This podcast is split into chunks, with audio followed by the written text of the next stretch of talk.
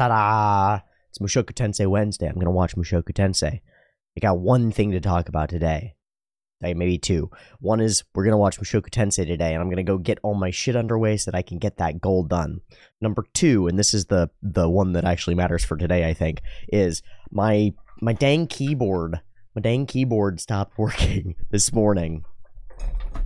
I woke up and I tried to log into my computer and it went tap tap tap tap tap and nothing happened. I went, what the fuck? So I unplugged it and plugged it back in and went tap tap tap tap tap. Nothing happened. It's fully broken. The the as far as I can tell, the alt keys are like permanently stuck down, and when the alt key and it's not the stickiness of the key, it's broken electronically. Um, and also I might have ripped out the entire key setup for the alt key, trying to pop it out. Regardless, it's like a $25 keyboard that I've had for like two years and it's been doing great for me. But I figure I use keyboards pretty frequently, so I'm going to outsource some knowledge. I want to get one of them them keyboards that you have to put together that is actually like nice and stuff.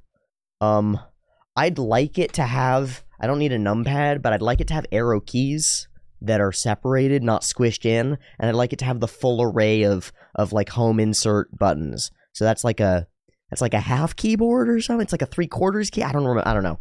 Somebody who's a genius about this shit, who isn't me, which keyboard should I get? Be reasonable with your pricing, and I want something that's going to last me like a couple years at least.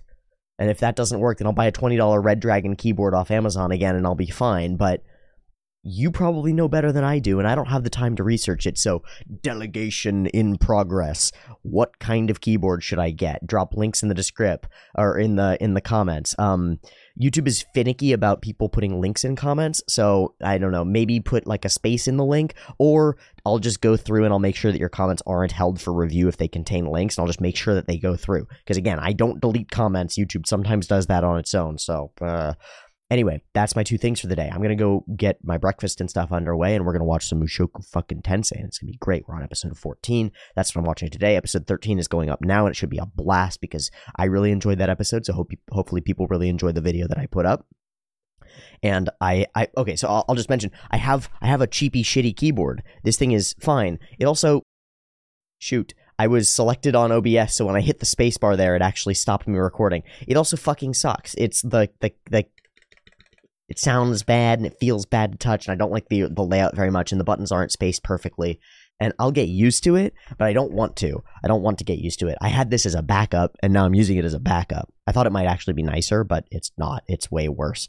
Um, I need a good keyboard, and I want a good keyboard. So help, help, help. Thank you. Um, I love y'all.